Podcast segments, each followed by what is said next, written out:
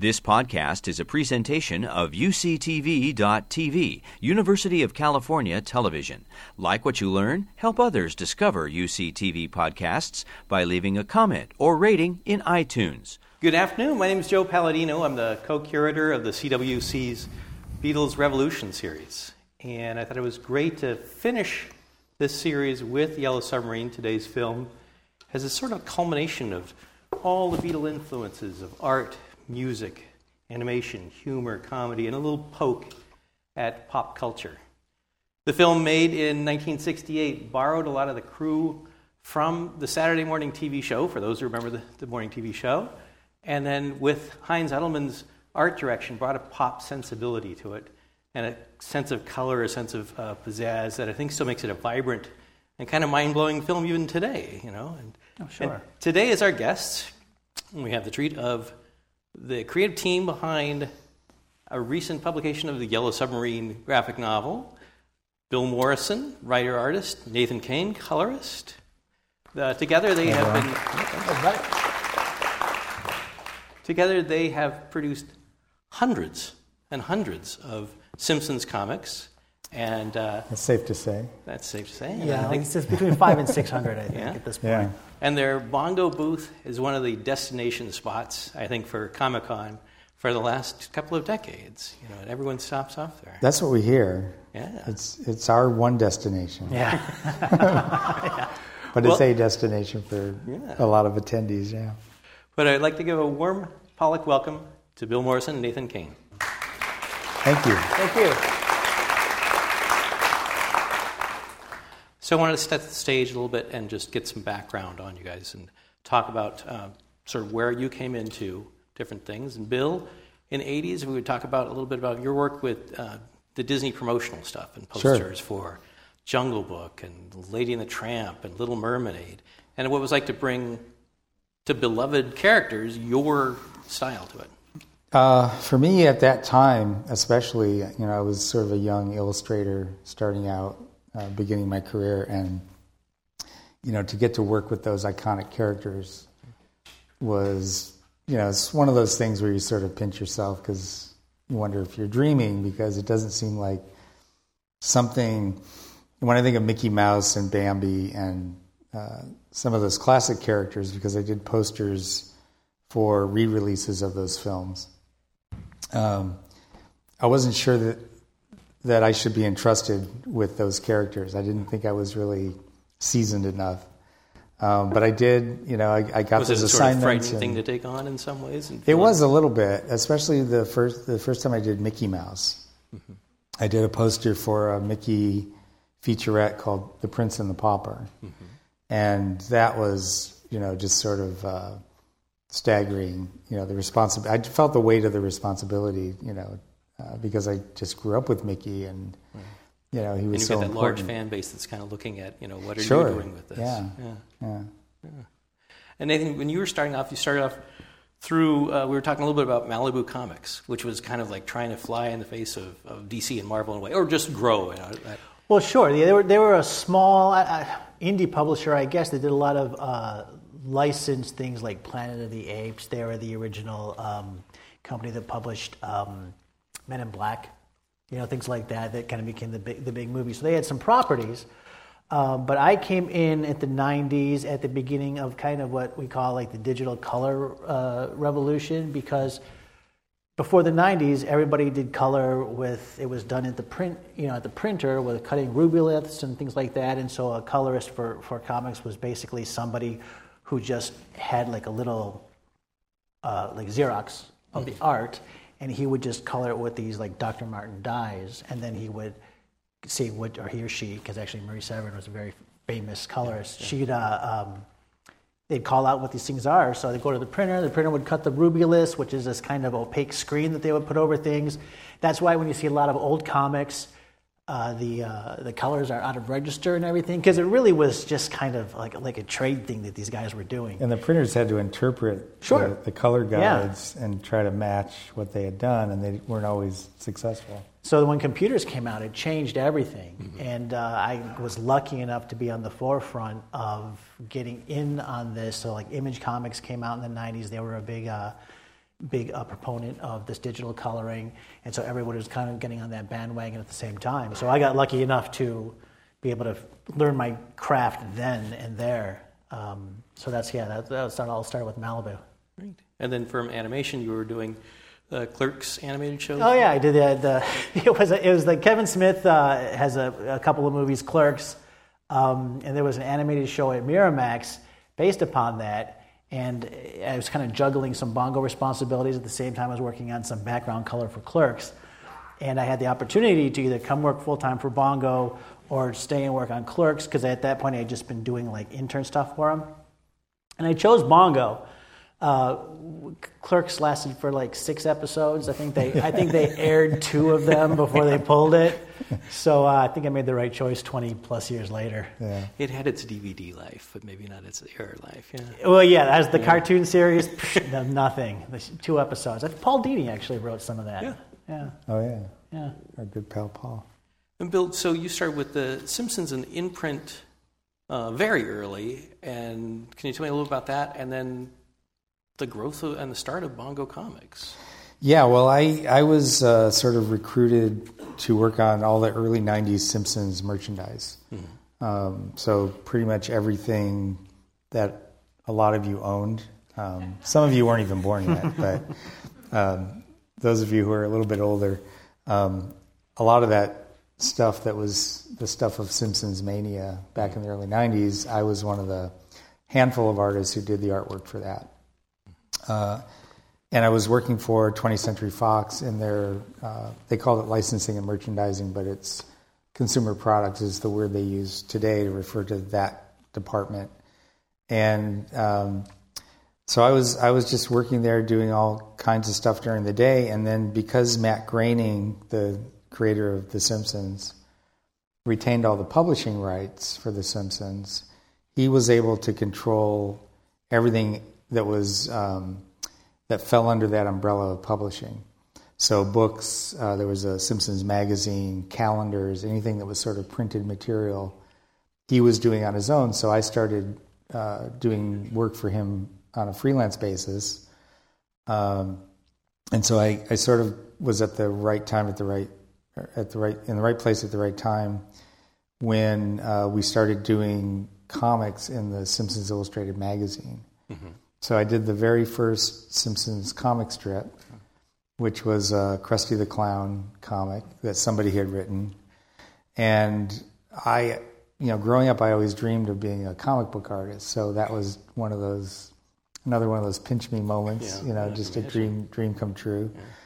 And uh, so I contacted the editor and I, I said, hey, for the second issue, you know, I really had a great time doing that comic strip so if you've got another one, if you've got another script, I would love to be considered. And he said, well, actually, we uh, you know we want to have comics in every issue, but we're kind of behind on the second issue, and we don't have anything written yet. Oh. So he said, if you want to write something, then you can draw it. Mm-hmm. And I said very coolly and calmly, I said, oh well, that that would be fine. Um, I hung up the phone and I just went, "Oh my god! what have you done? Yeah. I've never written anything. How, how, do I do this?" Uh, I didn't even know how to type at the time. Yeah. So I remember. And there was no choice but typing at the time. Yeah. I remember I started thinking, you know, how do I come up with a story? And I thought about something I did when I was a kid that was funny, just a funny anecdote. Mm-hmm. And I thought, well, I can easily turn myself into Bart, and I can turn my dad into Homer and so I did that. I wrote it all out longhand, and uh, my wife typed it up for me so I didn't look like an idiot too much. And uh, they accepted it. So from that point on, I was writing and drawing the comics in the magazine. And then we did an issue of the magazine that was all comics, it was a special annual issue. And that sold super well uh, to the point where Matt thought, well, I, I think we can sustain a company putting out comics because people seem to like The Simpsons in comic form. So let's let's do this full time. So uh, I was brought on as art director, but I was also drawing and writing. And uh, after the first year, the editor Steve Vance left, and they made me the editor. And Steve Vance now does all those great Mystery Science Theater posters. Yeah, Steve's a great illustrator and a, and a great writer. And, uh, Yeah. So it was I- an amazing team that went through a lot It of was. Comics. Yeah. Yeah, the, the, especially that first year, um, we were always behind. Much like the animators who worked on Yellow Submarine, we you know we didn't have a lot of time to produce what we were working on, and uh, I remember uh, sometimes I would bring my sleeping bag over to Steve's studio and just sleep on the floor so that we could you know get up in the morning and, and kind of hit the ground running and, and get the job done. Uh, so yeah, it was it was a, an intense year, a lot of fun. And then uh, Nathan, you came on, I think, in the second year.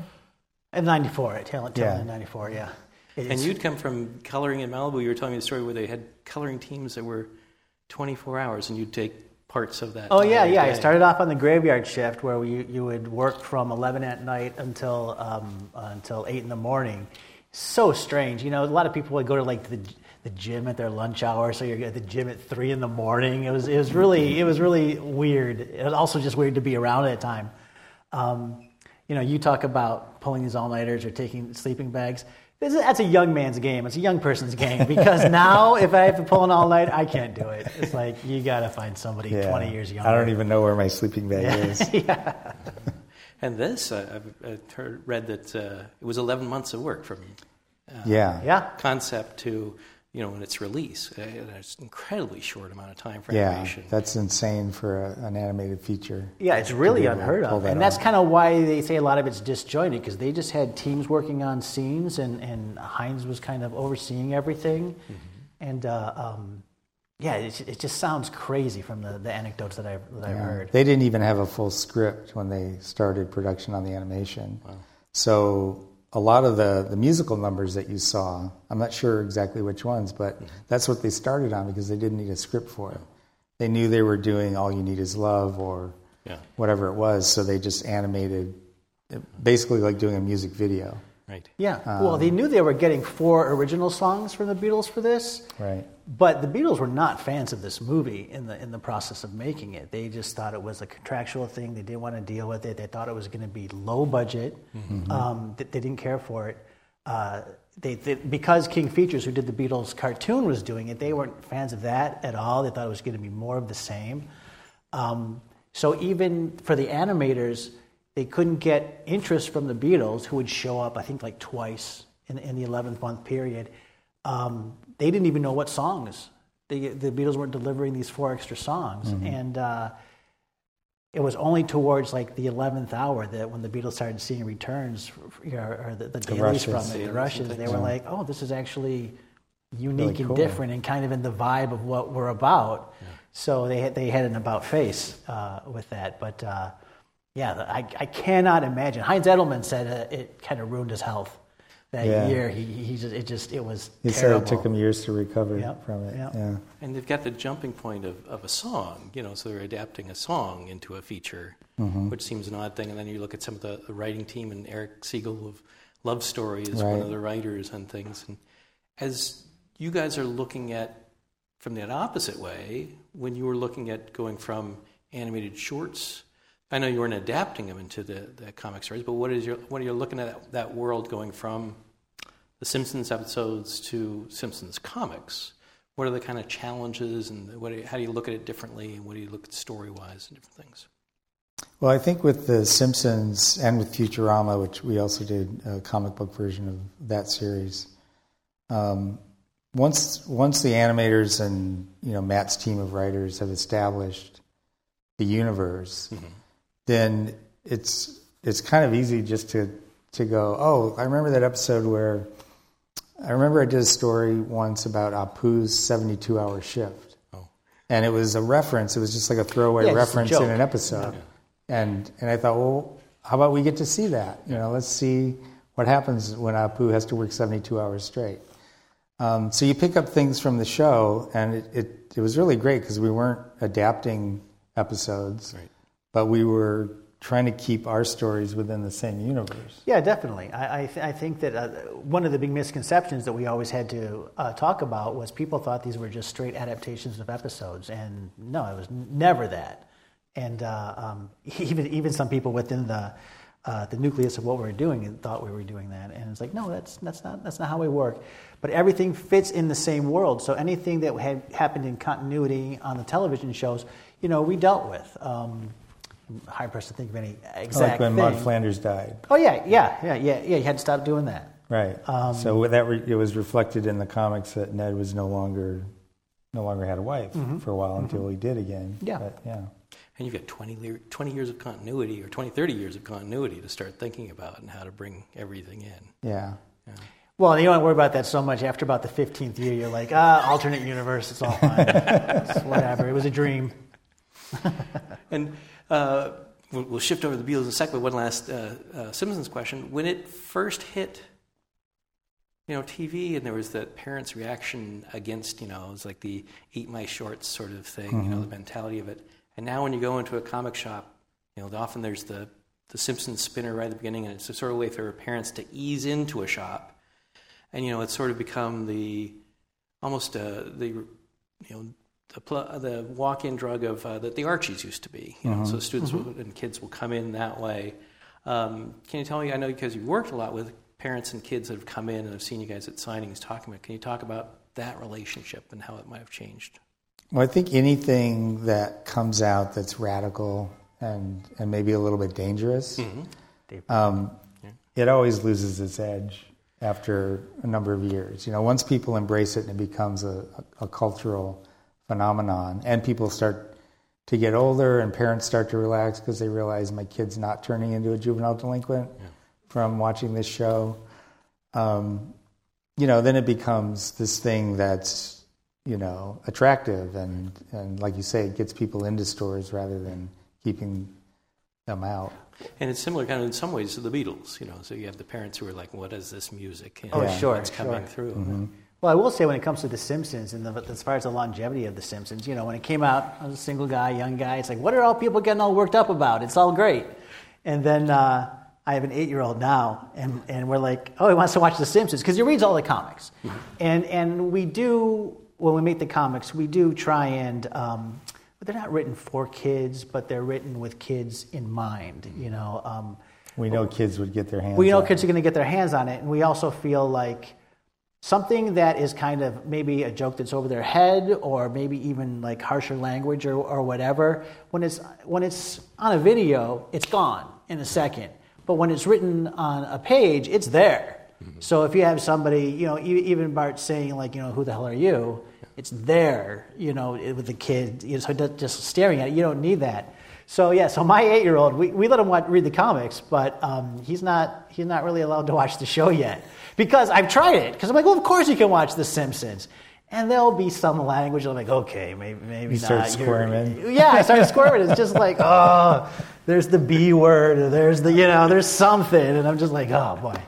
And that seems to have changed over decades of decades. There's different flavors. You know, The Simpsons. Some of the humor will become more adult during certain writers, and then it'll change Sure, out sure. ways. Yeah. Yeah, it can change episode to episode. Sure. So uh, if we shifting to the graphic novel, um, I understand. To paraphrase, it was almost 20 years ago today that it started. You know, and you started the book much earlier. Can Yeah. you tell me about that? And I know Nathan, you came in very early. Can you tell me about Sure. its start and then coming back to Titan? It was um, originally planned for the uh, 30th anniversary. And this was the late 90s, like 98, 99. And the idea was it was going to be coming out on DVD for the first time. And uh, Dark Horse Comics uh, contacted me and they said, We'd like you to adapt the film into a comic book form, into like a graphic novel. Originally, I think it was only going to be 48 pages. Um, and the, the one that we actually did is 96 pages. Uh, but they said, um, you know, we'd like you to get going on this because we want to have this out when the DVD comes out. So what I didn't realize was that there was they were still negotiating with Apple, and um, I don't know what happened, but the the deal ended up falling through. Uh, but not before I got about 25 pages drawn. Um, I brought in Nathan to work on coloring, and you colored like I colored about 10 or 11, yeah. yeah, 10 or 11 pages. Um, so, but then, you know, the plug was pulled, and, you know, I just had all these unpublished pages that didn't really mean anything to anybody because it wasn't a real thing yet. Um, but when the internet came along and things like Facebook and uh, places where I could post the artwork and, you know, just show people, I started, you know, just saying, hey, this is a project that never got off the ground. And, you know, a few was. Beatles fans out there, this is, yeah, something that, that, that might have been. And people started getting interested in it, and uh, there were a couple of articles, online articles written about it, and um, and then all these years later, it were you know the Apple was sort of ramping up for the 50th anniversary, and they wanted to do a graphic novel, and they they were made aware of the stuff that I had done 20 years before, and so um, we uh, I met their licensing agent at Comic Con, and um, he said, "I really love the stuff you're doing. We'd like you to do this." And uh, so suddenly it was it was on again, and it was you know it was with a different publisher. It was with Titan, which is a UK publishing company.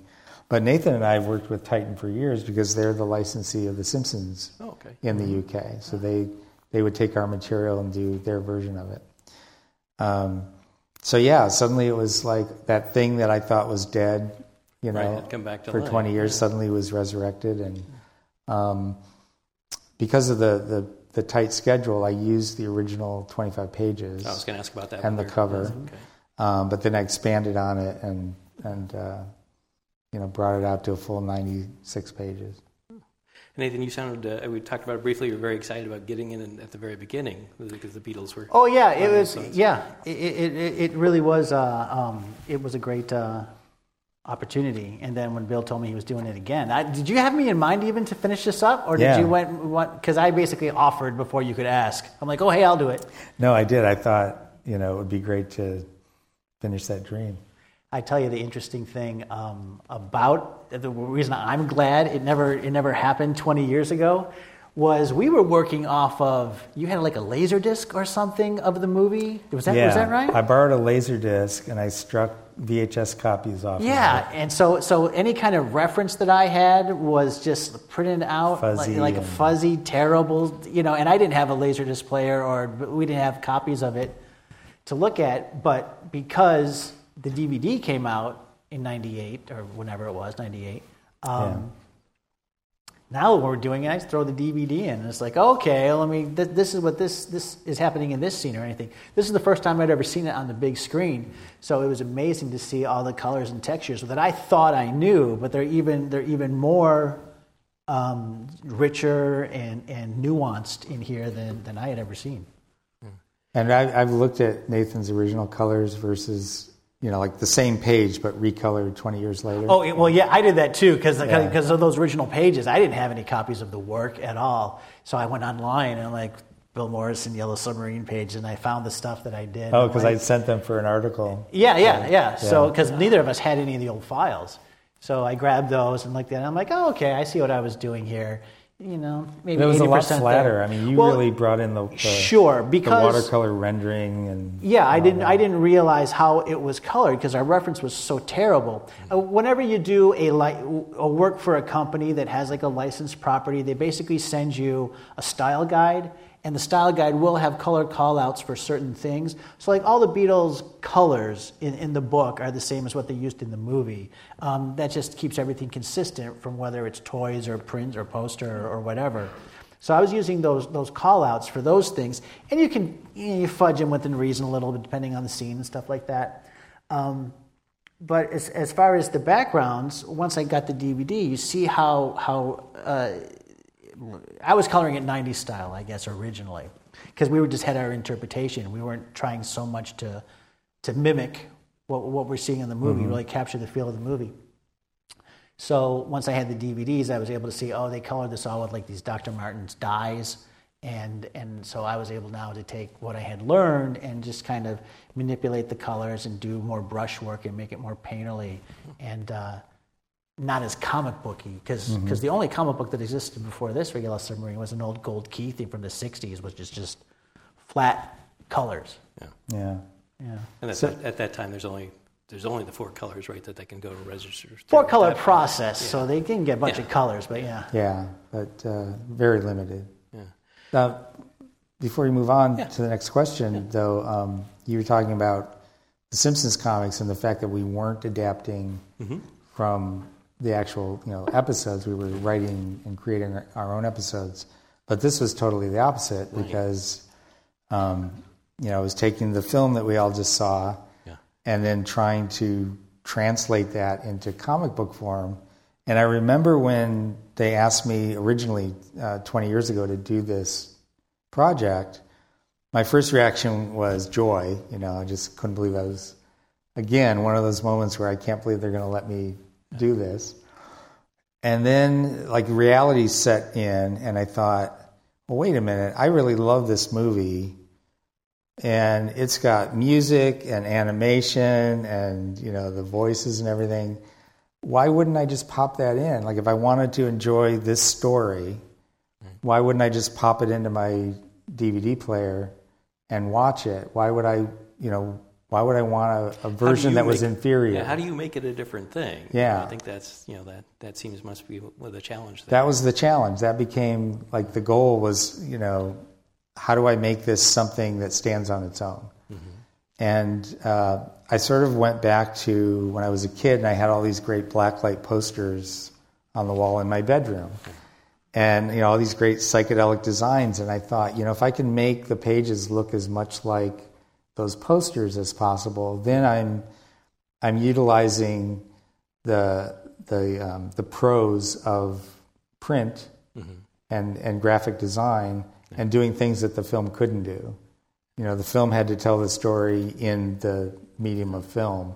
I can now take that story and sort of present it, you know, using psychedelic graphic design and, and make it something different, but still the same. Yeah, because we we included some uh, some pictures from the uh, some pages from it, and I think for people who maybe have read comics before, it's still a very different thing because it's not linear panels, and as you're talking about, it is sort of an explosion, and then you'll move from space and time within the same page, and then uh, Nathan, I think with your colors, it was great because there's the vibrancy, but there's also seems to be like a it leads you through those things too. So I think it's a challenge of uh, you know compressing the story down, but at the same time bringing a different thing. Yeah, and you know, we did things like if you look at the Liverpool scene where the the, the sub is following Ringo, um, that whole scene, I I laid out the pages more traditionally, so that it's kind of boring and dull. They're just like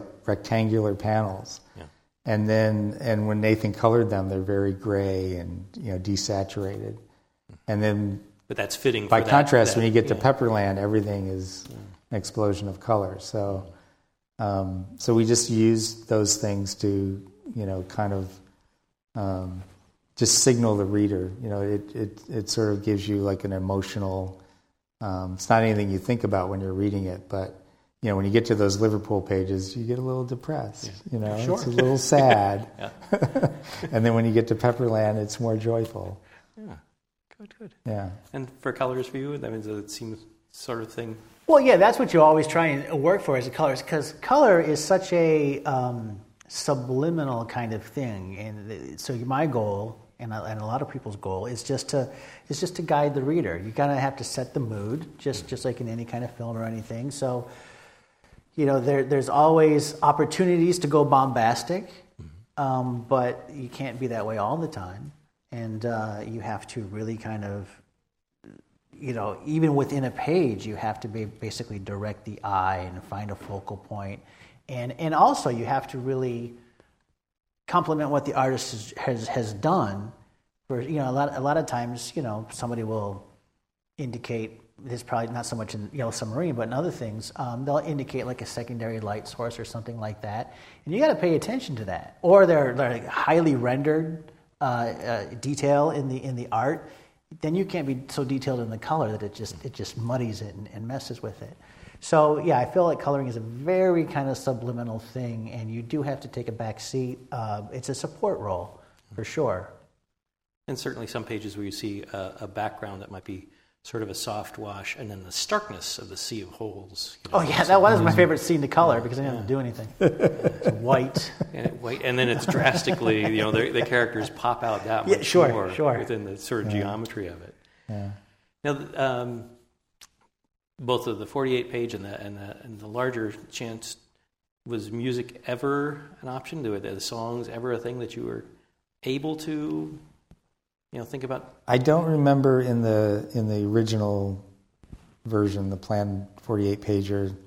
Mm-hmm. I don't remember anybody saying you can't use lyrics. Yeah. Um, but I just remember thinking I don't have space for that Yeah. you know, I've got to I've got to tell the story, and most of the songs don't tell the story. They don't further the story. So I remember just con- consciously thinking, "Oh, it's too bad. I'm going to have to cut out certain scenes that visually yeah. Are really exciting." Um, but for for the new version, um, you know, I was I was definitely told we don't have the rights to use the lyrics. Mm-hmm. Um, you know, I, I don't know if it was a financial thing. It would have cost a lot more money to, to do it. It reminds me, you talk about the, the, the music moving the things along, or maybe it's just like a little break in the story.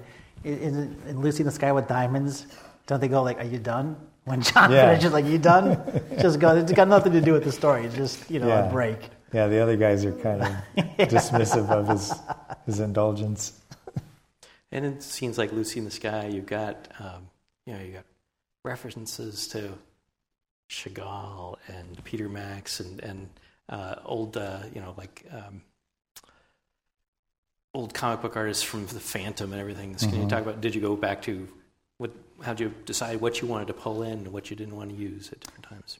Well, you mentioned the like the Phantom and uh, Buck Rogers was in there and a, a few others. Alex Raymond. And, um, the reason those were in there is because because King Feature Syndicate produced the film, ah. and they own those characters. Ah, okay. Um, and so naturally, I'm a fan of all those characters. So when I started drawing those scenes, I did mm-hmm. uh, use those.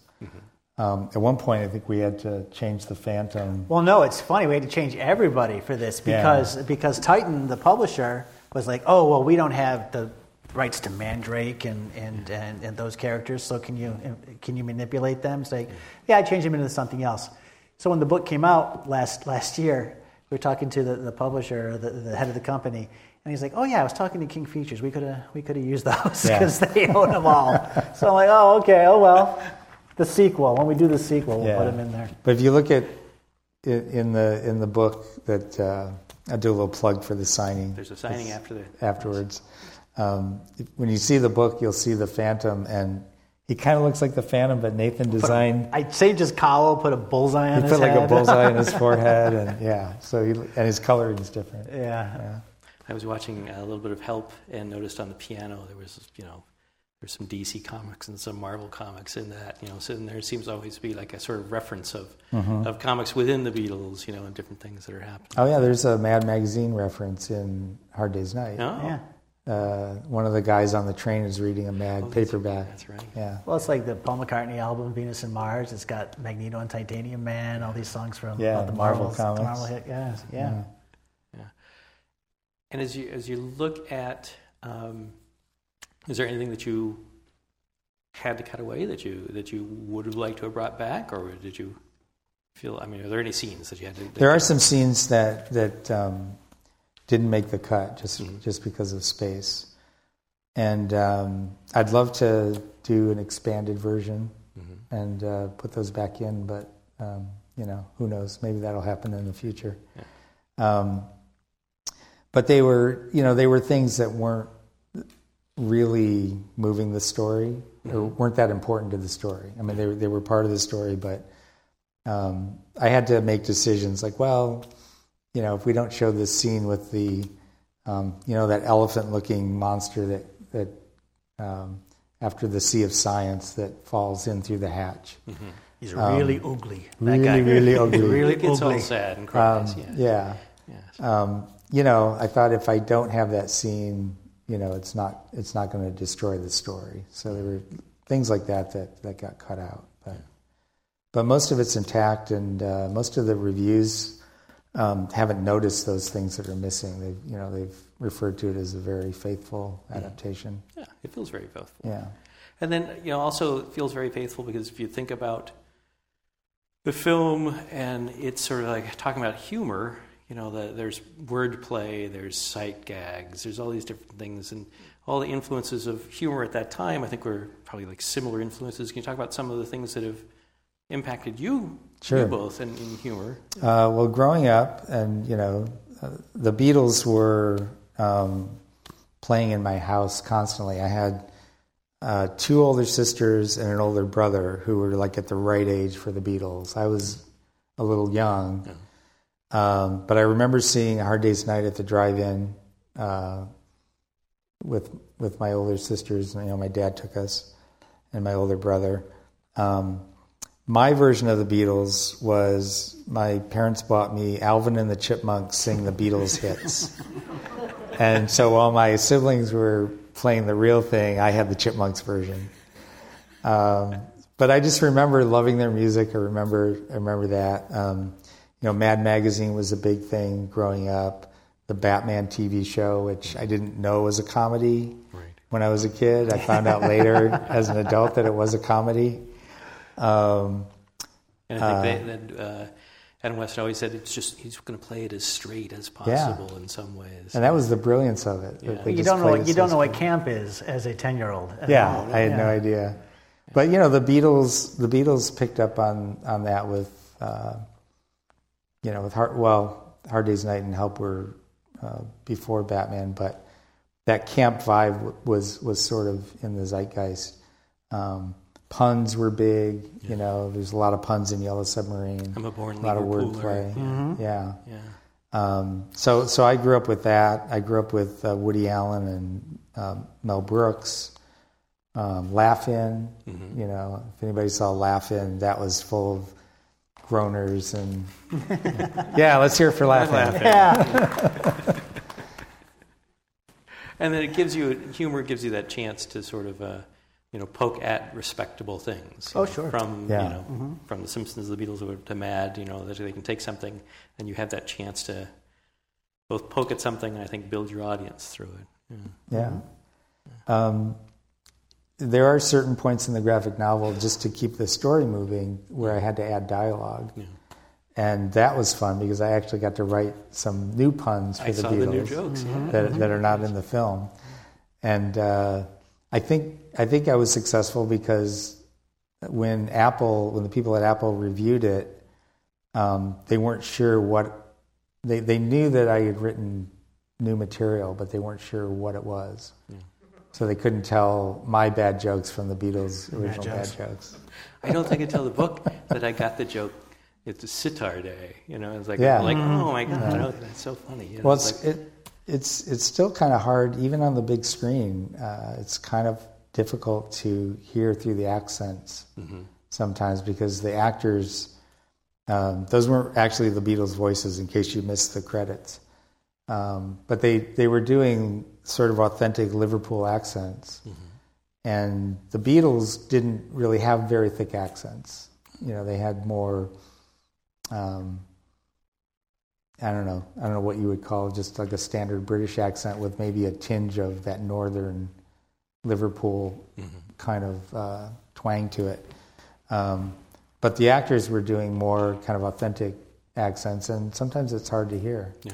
Do you know the story about the the the, the, the voiceover actors in this thing? Um, the Beatles would would, would uh, when, when when they heard the movie, they're like, uh, John would come up and say, "Hey, you know, everybody else is great, but the John is terrible." Yeah. And then Paul would come up and say, "Everybody else is great, but the Paul doesn't sound like that." And then and then George, they all did that. Yeah, none of them thought Yeah, they, they- sounded right, Yeah, but exactly. they thought everyone else was Yeah, spot on. He's fine, but you need to redo mine.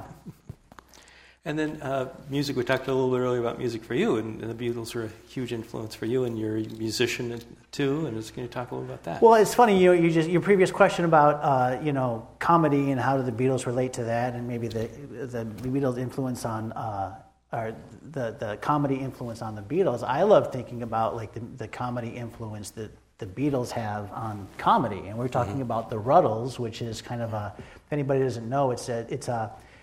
You're talking about. Um, influences. For me a lot of it was monty python. So which is really that was you know that was the the english stuff and, and the, the 60s stuff all kind of wrapped together. And um, they did a, a, a- eric idle from monty python did a, did a rutles uh, group which is basically a parody a documentary of the beatles. And so from a music standpoint they had this guy neil neil innes who um, that's how I pronounce it. I don't know if that's right. But uh, he would write these songs that were basically Beatles songs kind of turned sideways. And so I would listen to that, and this I have just enough musical training where I would be like, oh, well, this is that same chord progression kind of turned on its side. And uh, the songs weren't like direct parodies at all, but but you could hear what they were, you know, you could hear what song, like, oh, this is I'm the Walrus kind of Yeah, you could tell what the influence yeah, was. yeah, yeah, exactly. And sometimes it's more obscure cuts, which is kind of fun. Or they would take two different Beatles songs, like say "Mother Nature's Son" and "Dear Prudence," and they put them together in another song called uh, like "Let's Be Natural." And uh, it was it was it's really great stuff. So that, from a comedy standpoint, um, I love seeing the Beatles music uh, riffed upon for kind of humor effect. And I think those the first two films, the Richard Lester films, I think they had an end impact on a lot of people. There were a lot of British comedians that were in that, but I think you see kind of like Oh, echoes sure. of it everywhere. Yeah. And, and the Richard, uh, the first two Beatles films were great too because one of my huge influences growing up uh, was was the Monkees too, just because it was so Beatles-esque. And the fact that like in Help they all like live in the same house together and everything. As a kid, I totally bought into that. Yeah. I'm just like, I'm gonna have a band. We're all gonna live together. We're gonna Yeah. have like fireman poles and Of everything. Of course, if you had a band, you would all be in the same house. And they're all in the same house in Yellow Submarine. Yeah. yeah, yeah, just all live. It's gonna be great. And the Saturday morning, morning cartoon, I think they all lived in the same house. Yeah. Saturday morning cartoons I miss. You know, it's like that's the Yeah. they Sure. don't exist so much. But you know, there was the Beatles. I think Jackson Five had a you know a cartoon too, and they all had like. I you know, think the sort Osmonds. A lot of the had same cartoons, yeah. animators, I don't know if it was the same company, but Mm-hmm. a lot of the same animators who did this Yeah. and the Beatles animated series also worked on Jackson 5. Oh, wow. And you could see maybe the, the influence of that on that as they started to look at colors exploding and different things happening. Uh-huh. Yeah. Yeah. Uh, and Heinz uh, Edelmann, yeah. So his use of like typography as a character, so that you know, in the in the cartoon, uh, there was you know you would sing along with, and there would be the words on the screen. But here, the words become this whole graphic design, and so then you you incorporated that a little bit too. Yeah, and uh, Edelmann was, you know, I mean, he was he was not an animator. He didn't traditionally work in animation. He was a graphic designer. And he wasn't involved in the in the series. They brought him in for the Right, movie. just for correct? the Right, movie. yeah, he wasn't yeah. in the series. And the but- series, it's just really block prints of Right. Oh, yeah. you know, read along, sing along, yeah. Yeah, but the All You Need Is Love number, you know, Well, where the, the, words sequence just in all explode. together now with the number with the numbers. I'm sorry, what's the one where they count to sixty? Oh, 64. Yeah, when Yeah, I'm when I'm 64. 64. It's phenomenal stuff. If you just look at, just freeze frame those things and look Yeah. at like the ingenuity of some And they're the all on designs. the beat, so you yeah, only see them it's for crazy. just a split second. Yeah. And then you look at some of the things like the, uh, the hallways, when they're first, they're looking, they're gathering everybody, and there's the hallway, and then there's static. So there's a static thing, and then there's moving things. It seems like it must have had some impact on Terry Gilliam, the way Yeah. Gilliam For sure, Yeah. for sure, yeah. Yeah, you can really see the the influence there. Um, And it's a close kind of time that when that's Mm-hmm. happening. Yeah. Yeah, and I know that. Um, uh, I know what I heard was that originally Al Brodax, who was the producer from King Features, wanted to get the Pushpin Studio, which was a famous New York graphic design firm, to do the design for the film. Yeah. So he wanted um, um, Milton Glaser and Seymour Chwast to, Oh, to well, do Milton that. Glaser was was um, Ma- uh, Peter Max's mentor. Yeah, Peter Max Yeah, worked there. yeah, okay. Peter Max didn't have anything Didn't- to yeah. do with the film. But film. you Nothing can see with the sort of film. But there is a stylistic things, connection, Yeah. yeah. Kind of similar. Um, and I think he was happy though to kind of hitch his star a little bit. Well, that's the wrong word because he's a pretty big star. But Yeah. he was happy to take a little bit of That's what I heard. juice. Yeah. Um, but anyway, yeah, graphic design was, you know, uh, probably I mean, I can't think of a film before Yellow Submarine where graphic design was such an important part of the film. Mm-hmm. You know, and I, I think it was brilliant to hire Edelmann because, um, you know, he he didn't think like an animator. He wasn't he wasn't thinking in terms of um, like a Disney style animated story on, on the screen. He was thinking in terms of the posters and the things that he designed for magazines. Right.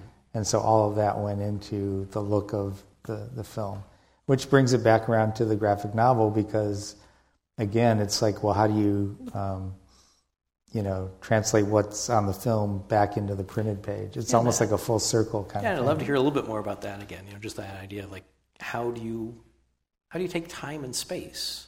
You know, and, you know, in, in, a film we've got the these time happens, space happens, but in, in a comic book or a comic page, it all happens at once in some way. Can you talk a little bit about that? Well, um, when you're when you're either writing or uh, writing a script, a comic script, or interpreting a script that somebody else has written, there's always stuff that happens in between the panels. Mm-hmm. So when you're when you're drawing, you're thinking about sort of leading the reader. Yeah. Um, so you're you're showing what's essential, and then you're leading the the reader into the next panel, mm-hmm. or I mean, we call it a panel, but it's sometimes it's just an image that's not bound by a box or anything. Right. Um, but um, one of the problems with with you know translating the film is like uh, remember the scene where they get the motor fix and then they they fly out of nowhere land and suddenly you know they're somewhere again mm-hmm. but then the ship starts going backwards right. well it's like well i can't show that in a static panel i can't show the ship going backwards unless i have little scoochy motion lines which i didn't want to do so i had to create dialogue there that explained to the reader that oh no we're going backwards you know somebody had to actually say that mm-hmm. um, but then you just you do things visually also to to signal the reader that something's happening that isn't necessarily in the dialogue. Yeah, I, I think so much of uh, creating a comic page has to do with it is a manipulation of time with a perception of time. A lot of times the panel breaks, you know, the gutter is a, is a, is a, is, is, is a beat, and uh, a lot of times the the person laying out the page can really you have to think about how the writer or how the reader is, is reading to reading things and you manipulate that. I mean, I've seen single panel pages, just like a splash page, but it's all done in a way that your eye is going to read it, and you get a passage of time. And there's uh, Scott McCloud wrote a great book, that, Understanding that basically Comics, yeah. Understanding Comics, that basically mm-hmm. breaks down a lot of that. Um, and there's probably as many ways to do it as there are creators.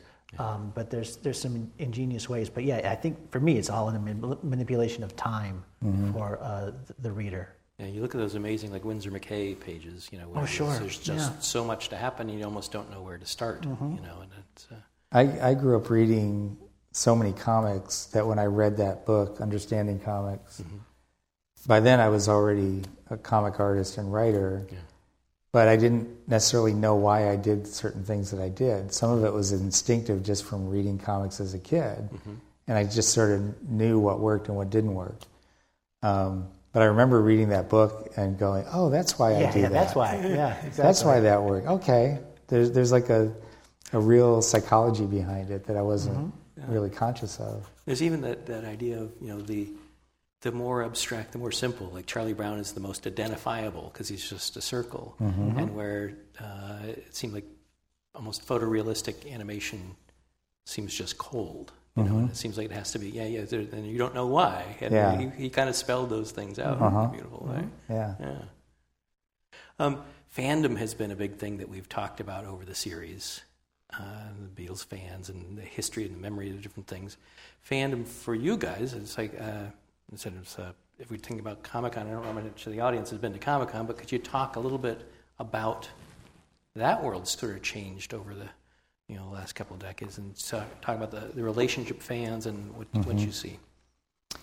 Um, well, I've been at Comic Con since 1993 as a as a professional, And I remember back then we used to make jokes about how there weren't any women at Comic Con. Yeah, yeah, so you can't make that joke anymore. And uh, there were also jokes about you know, I took my com- wife comic fans she was surprised there were so many women there. Yeah, comic fans don't bathe, yeah. and they're they're nerds and geeks, and um, I mean some of that is still true, but um, but but in a very minor way. I mean, it's very mainstream. You know, mm-hmm. um, pop culture has just uh, exploded, and and everybody's a fan of something. Yeah.